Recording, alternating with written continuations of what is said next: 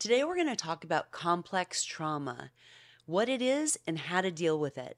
I'm Dr. Christy Wise, and this is Life Sauce.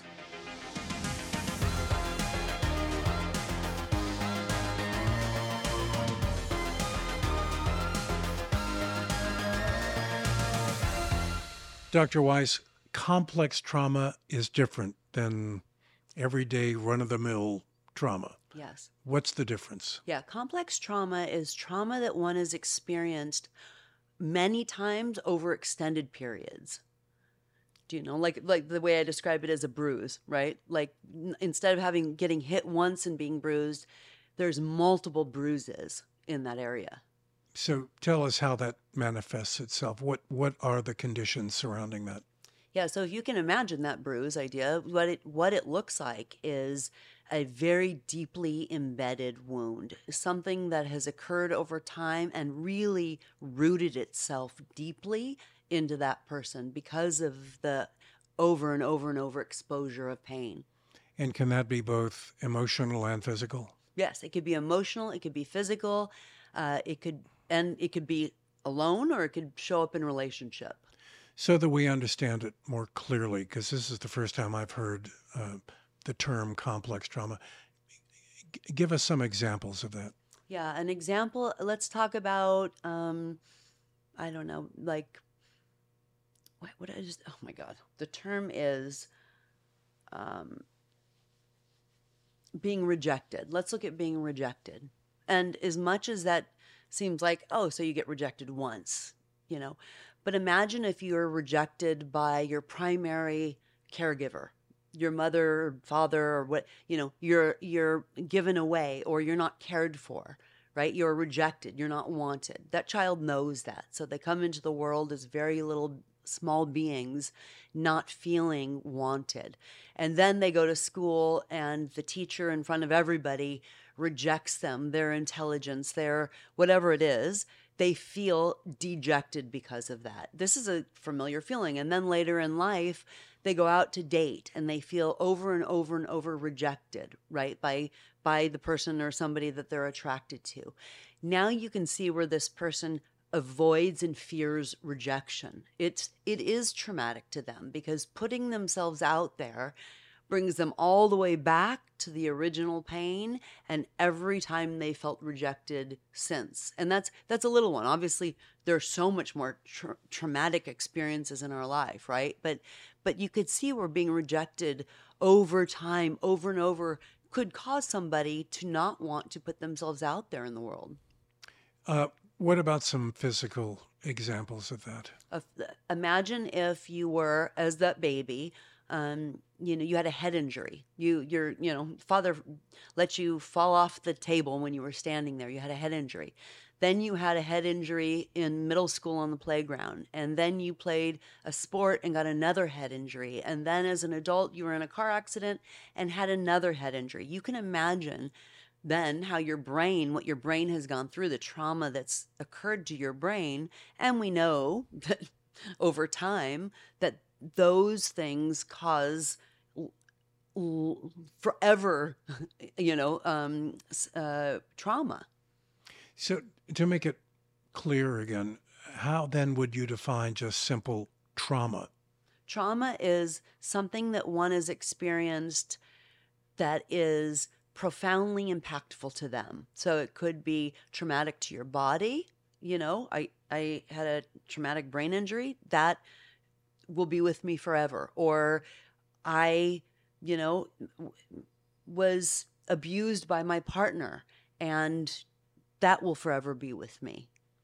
So you're talking about a one-off as opposed Yes. to a whole series of, of these things occurring throughout one's life. Yes. Yes.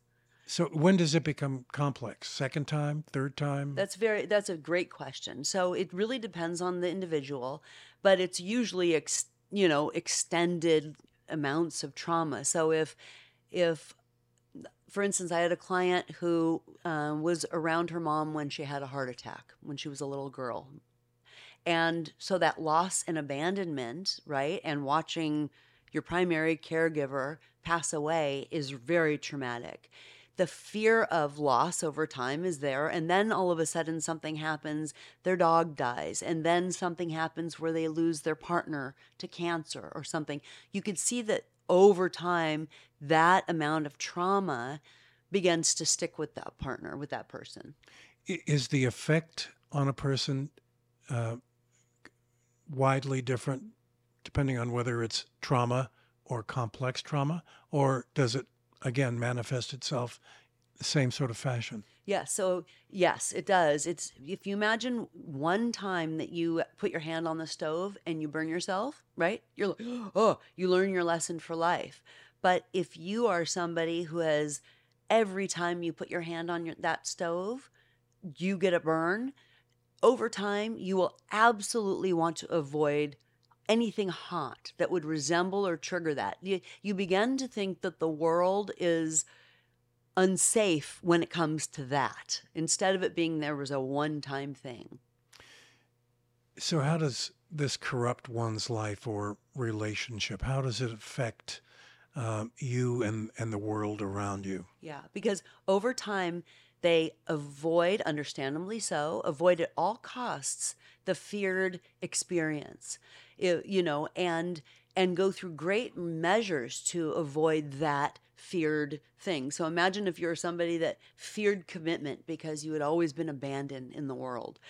How that would impact all of the people that you dated, but then you left because you were afraid of commitment and your ability to have you know a, a relationship or marriage or kids or and how that impacts your family and you and everybody around you but really more so yes how it affects them but the people that are trying to get close to them If so, if you have experienced complex trauma, it, that trauma has dramatically altered your very being. You're you're you're becoming a very different person than the person you thought you'd like to be at, at, at some point. Yes, it absolutely alters you. And, you know, and we used to think that once those things happened, it was like, you know, carving into a stone. Now we know that our brains can heal, right? Neuroplasticity, brain plasticity, where we can actually create new neural pathways after trauma to sort of reformulate how that pain now sits with us. So the example I give, you know, two women, if you think about two women, both have been raped. One who goes off into their world and, you know, gains 200 pounds and hides with her cats and shelters herself from ever being hurt in that way again, violated in that way again. Um, and how that impacts what her life looks like. And the other one deciding she's going to you know, brings some power to it and stands up on a stage and becomes an advocate for women and uses her voice and uses that pain for something that will fuel and empower her. She now has a different story about that rape experience. Like both women explain the same experience, but the story is altered and one has power and one has the power to disrupt or destroy. If you're in a relationship uh, with someone who has experienced complex trauma, um, at, at, at some point that person will become different than the one you married Yep. or, or began the relationship with. How do you handle that as a as a partner when you see that that transformation occurring? Yeah, it's very it's it's very painful and it's very real, right? Because we go through things in life, illnesses, injuries, emotional we lose people. So yes, we go through things and we watch our partners go through things and you know, watching your partner slowly retreat or shrink is one of the most painful experiences a person could ever live with. It really is. It's almost like watching yourself lose the person you love. And so being a part of their healing, being a an invitation for them to evolve or grow or do something powerful with it rather than buying and feeding into just the loss, right? So if I mean, and it's hard because we enable each other, right? We want to be like, "Ooh, but this happened to her, so I have to be, uh, you know, I have to, you know, be cautious with that topic now." Instead, loving that person enough that you're you're seeing for them as they slip away. You're seeing where they're going and supporting them and not slipping away that way. All of us go through some sort of trauma in life, complex Yeah. or or otherwise. Um, so why are we devoting an entire episode to this? Yeah, it's hugely important because how it impacts us in our lives, how it impacts our relationships is so substantial and we don't we don't pay attention to it enough. You know, we're we're pretty mm, yes, it was traumatic, but so and so had it worse or my trauma was bad, but boy, hers is really bad. The reality is is that in our world, looking out our eyeballs, it's real and it's valid and we need to honor it and treat it with the respect that it deserves so that we can choose how to give it power or not give it power. Do you know if we pretend then it just gets lost and shoved away, but it's still there. Um, is it fixable? Yes. How so? Yes, it's fixable because we know, like I said, that our brains have the ability to create new neural pathways. So, can we change what happened to us? No, unfortunately, we cannot. But can we do something with it that moves us maybe in a totally different direction? Do you know? I, I read a story once where this gentleman was this, you know, high powered athlete and ended up losing his vision and thought his whole world was destroyed and instead opened up all of these centers for the visually impaired and how to bring athletics to them. So, yes, sometimes our journey takes us in a totally different direction. The ability to pivot and say, okay, this is now the direction that my journey is going to go. And and again, it doesn't mean that we have to negate that that happened to us. As a matter of fact, it's powerful that it happened to us. But being a voice to our own experiences is really important. Let's talk about the difference um, of this occurring both from an individual point of view and from a, a couple's point of view. An individual comes into your office and says, Dr. Christy, um, I have complex trauma. No, that never happens. They don't know that term, Right. they don't understand it. How are they expressing that to you? Um, it's it's showing up in their their angst. Like, you know, I, I can't I can't leave my house. I can't I'm having a hard time going to work. I'm having a hard time. I know I should be social, but I don't want to be out there. Do you know, there's it shows up in your lives in the things that you're hurting about, that you're or you're longing for or you're angsting about. Fixing an emotional scar is far more difficult than a cut on your finger Yes. healing. Uh, it's a long-term proposition. So tell me what, what happens in your office when you're counseling people. So when I'm when I'm working with them, we go through that wound. First of all, needs to be honored, recognized, identified, all of that. So I'm coaching them through why it's okay to lean in instead of away. Do you know we have this idea of running from the thing, avoiding the thing, and uh, I think it was Carl Jung who said that which you resist persists, and it's very true. It it is very hard. It's almost like running into a burning building instead of away from a burning building. We are so afraid to lean into that thing that hurts so much. The problem is is that the longer we wait to do it, the more power it gets and the deeper it gets. At some point, you have to tell them how. You need to give them that instruction manual. What Yeah. what does that manual read like? Yeah. So what it looks like is, and it's easier said than done. I realize this. We're human beings, and logically we know we should do something, and then emotionally something else happens. So what it is is to say, I'm going to look at just one thing, one angst.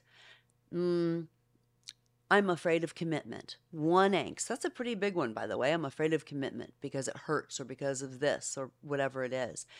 And how does it show up in my life? It could actually even be a list. I fear A, rejection. How does it show up? I avoid relationships, I avoid close friendships. How does it how does it show up in your life? How do you want it to show up in your life? And then we're going to take one tiny little action that is so uncomfortable and feels like the opposite of what we want to do. It's almost like desensitizing ourselves.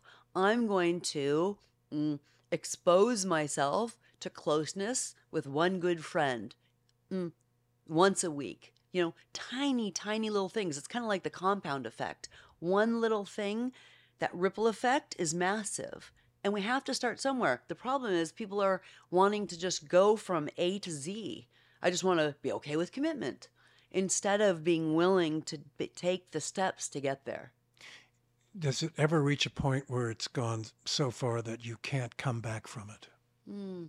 For some people, for some people, it's it's so far and it's so deep it feels unreachable. Unreachable. I believe it can be reached. I do, and it doesn't matter what age or who you are. It is completely about the desire and the drive. It does. You don't have to know how. You just have to want to. Let's talk about couples then. Um, when couples come to you and, and one or maybe both um, have had this trauma, this ongoing trauma, they may not use the word trauma when they walk into your office, but again, they're explaining their situation. What does that sound like? It sounds like they're very similar, even if they're dressed up in different outfits, right? Because oftentimes we're attracted to people who are similar to us in some ways. Um, so it, it's like I'm dealing with my stuff, you're dealing with your stuff, and it's causing us to have our stuff. So, how do we do that? It's almost like I'm going to have a relationship with your wound. I'm going to have you have a relationship with my wound, and then we're going to use them in a way that helps and heals the relationship. It's it's very difficult to separate ourselves from our wound and their wound. And we all have them. But it, if we don't, if we don't embrace their wounds, then we're actually trying to swim up the river. How can I, as a partner, help my significant other who is going through this? What, what, what are the steps I should take? The steps you should take are um, the acknowledgement, the willingness, the desire, and the request to be coached by your partner. So if your partner says to you, you know, I'm I'm terrified of the dark. And every time you turn off the light before I, you know, go to bed or get into the bed, I feel like you don't care about me. And you've been making fun of me for being afraid of the dark for 15 years. Right? So now all of a sudden I'm asking you to lean into my wound. I want you to recognize that, as silly as it sounds, as illogical as it sounds, this trauma happened to me as a child and I'm uncomfortable in the dark. Now, love me enough to not turn the light off. Or, as a matter of fact, when we come into the house, you step in before me and turn the lights on because you know me and you love me enough to embrace some of the things I've been through in my life. Does that cure it? I mean, it sounds to me like you're just treating symptoms at that point. You have to really get to the heart of the matter to make this permanent, do you not? Yes, you do. And and for the example of the dark, by the way, is somebody who yes has had that injury, lo- you know, locked in the dark, left in the dark, whatever it is, and how it shows up that abandonment. It shows up in a physiological experience when the lights are turned off. So can we work through those physiological experiences? Absolutely, and we should right? And in the meantime, having it honored by your partner that you know that you're safe in that environment is a massive first step. I know it must be different with each person you see, but is is there some sort of average length of time that it takes for a person to get past all of this and begin to lead a more normal life? Uh, it's it's really not because we are different. But I am going to tell you, as odd as this sounds, very highly intellectual people often struggle much more with it than people who are very just emotional based. Because our logic tells us one thing and our emotion tells the other, and they're used to leaning on the logic. They trust it. They they've used it their whole lives, and so they believe their own bullshit. Like they could take it to the bank like a check do you know what I mean? So they're more stubborn about it because logically, of course, you shouldn't be afraid of the dark, right? But when it's more emotionally based, then it's like, I don't know, it's just what I'm feeling. Uh, is there a type uh, of person who is more susceptible to this sort of thing, or does it just run the gamut? It runs the gamut, but you know, like I said, for people who are a little bit more logical, oftentimes it gets stuffed. Uh, you know, uh, logic tells them that it's they should be over it, or if it's not a big deal. So I would I would say that people who are a little bit more cognitive sometimes, like I said, struggle with it a little bit more. And is is California as it sounds? I mean, you know, ooh, you need to lean into your feelings and feel the feels. It's it's kind of true when it comes to stuff like this. Um, if if I'm hearing you today on this episode and I'm I'm trying to diagnose myself based on what I've heard today, so I can determine whether or not this is going to be an issue for me. Um, how should I take this information and use it?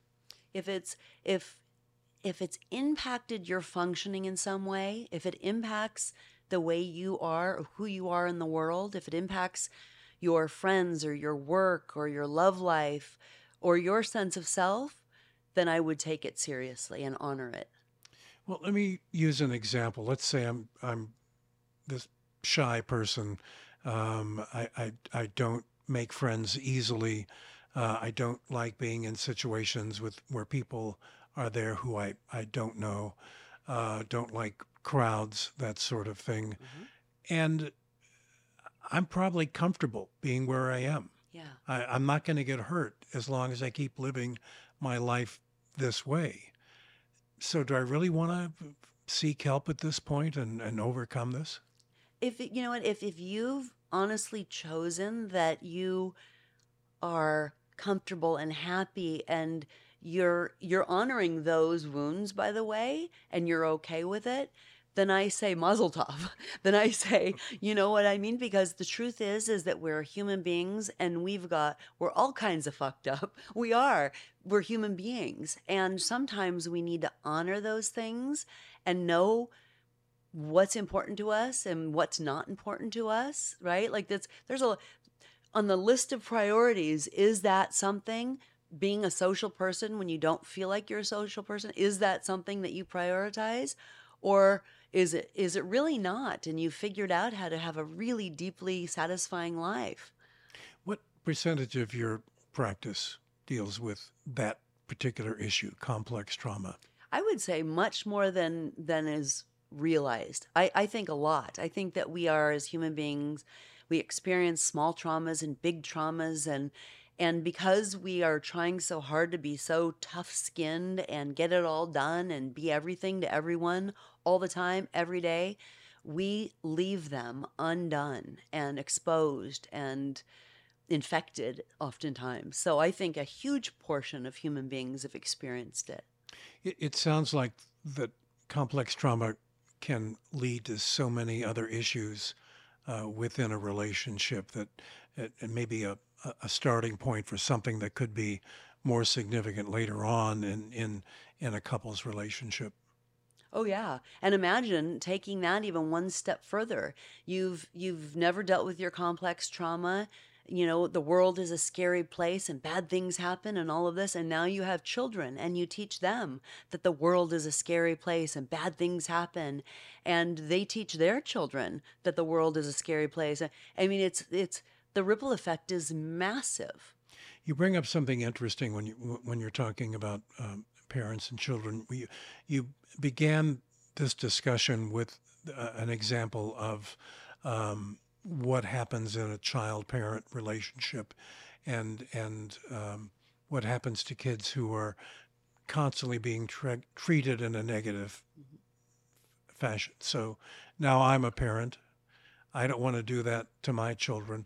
What should I be watching out for? Yeah, you you said you don't want to do that, right? Yeah, I know you don't want to do that. So don't. yes, and so recognizing this is where like that that doing the work for yourself, whether it's therapy or coaching, it is so important because we do teach our children. We they do as we do, not as we say. That's the reality. And and so And we also know that we sometimes the pendulum swings the whole other way, right? In in my household, my mother never would have sugar. She was a health freak. Uh, Literally, if I had a sweet tooth, she'd say, "Have an apple." So as I grew up, there's candy everywhere. There's literally there's candy everywhere.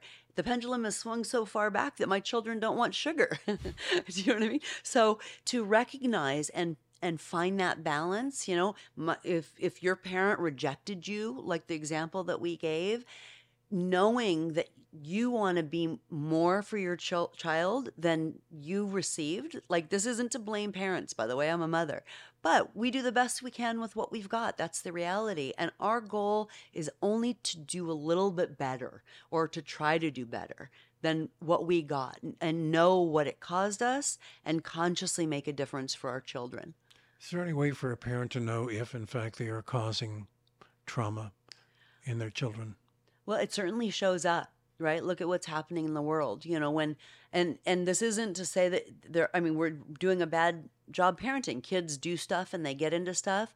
But if your child, for instance, is the child who's the big bully at school and keeps getting in trouble for bullying, then it's time to take a good hard look at what's happening there. And and and rather than the embarrassment and shame and the ego that's involved, you know, and then by screaming at the child and being upset with the child because it makes you look bad as a parent, really doing a deep dive so that you can shift things and shift the direction of things.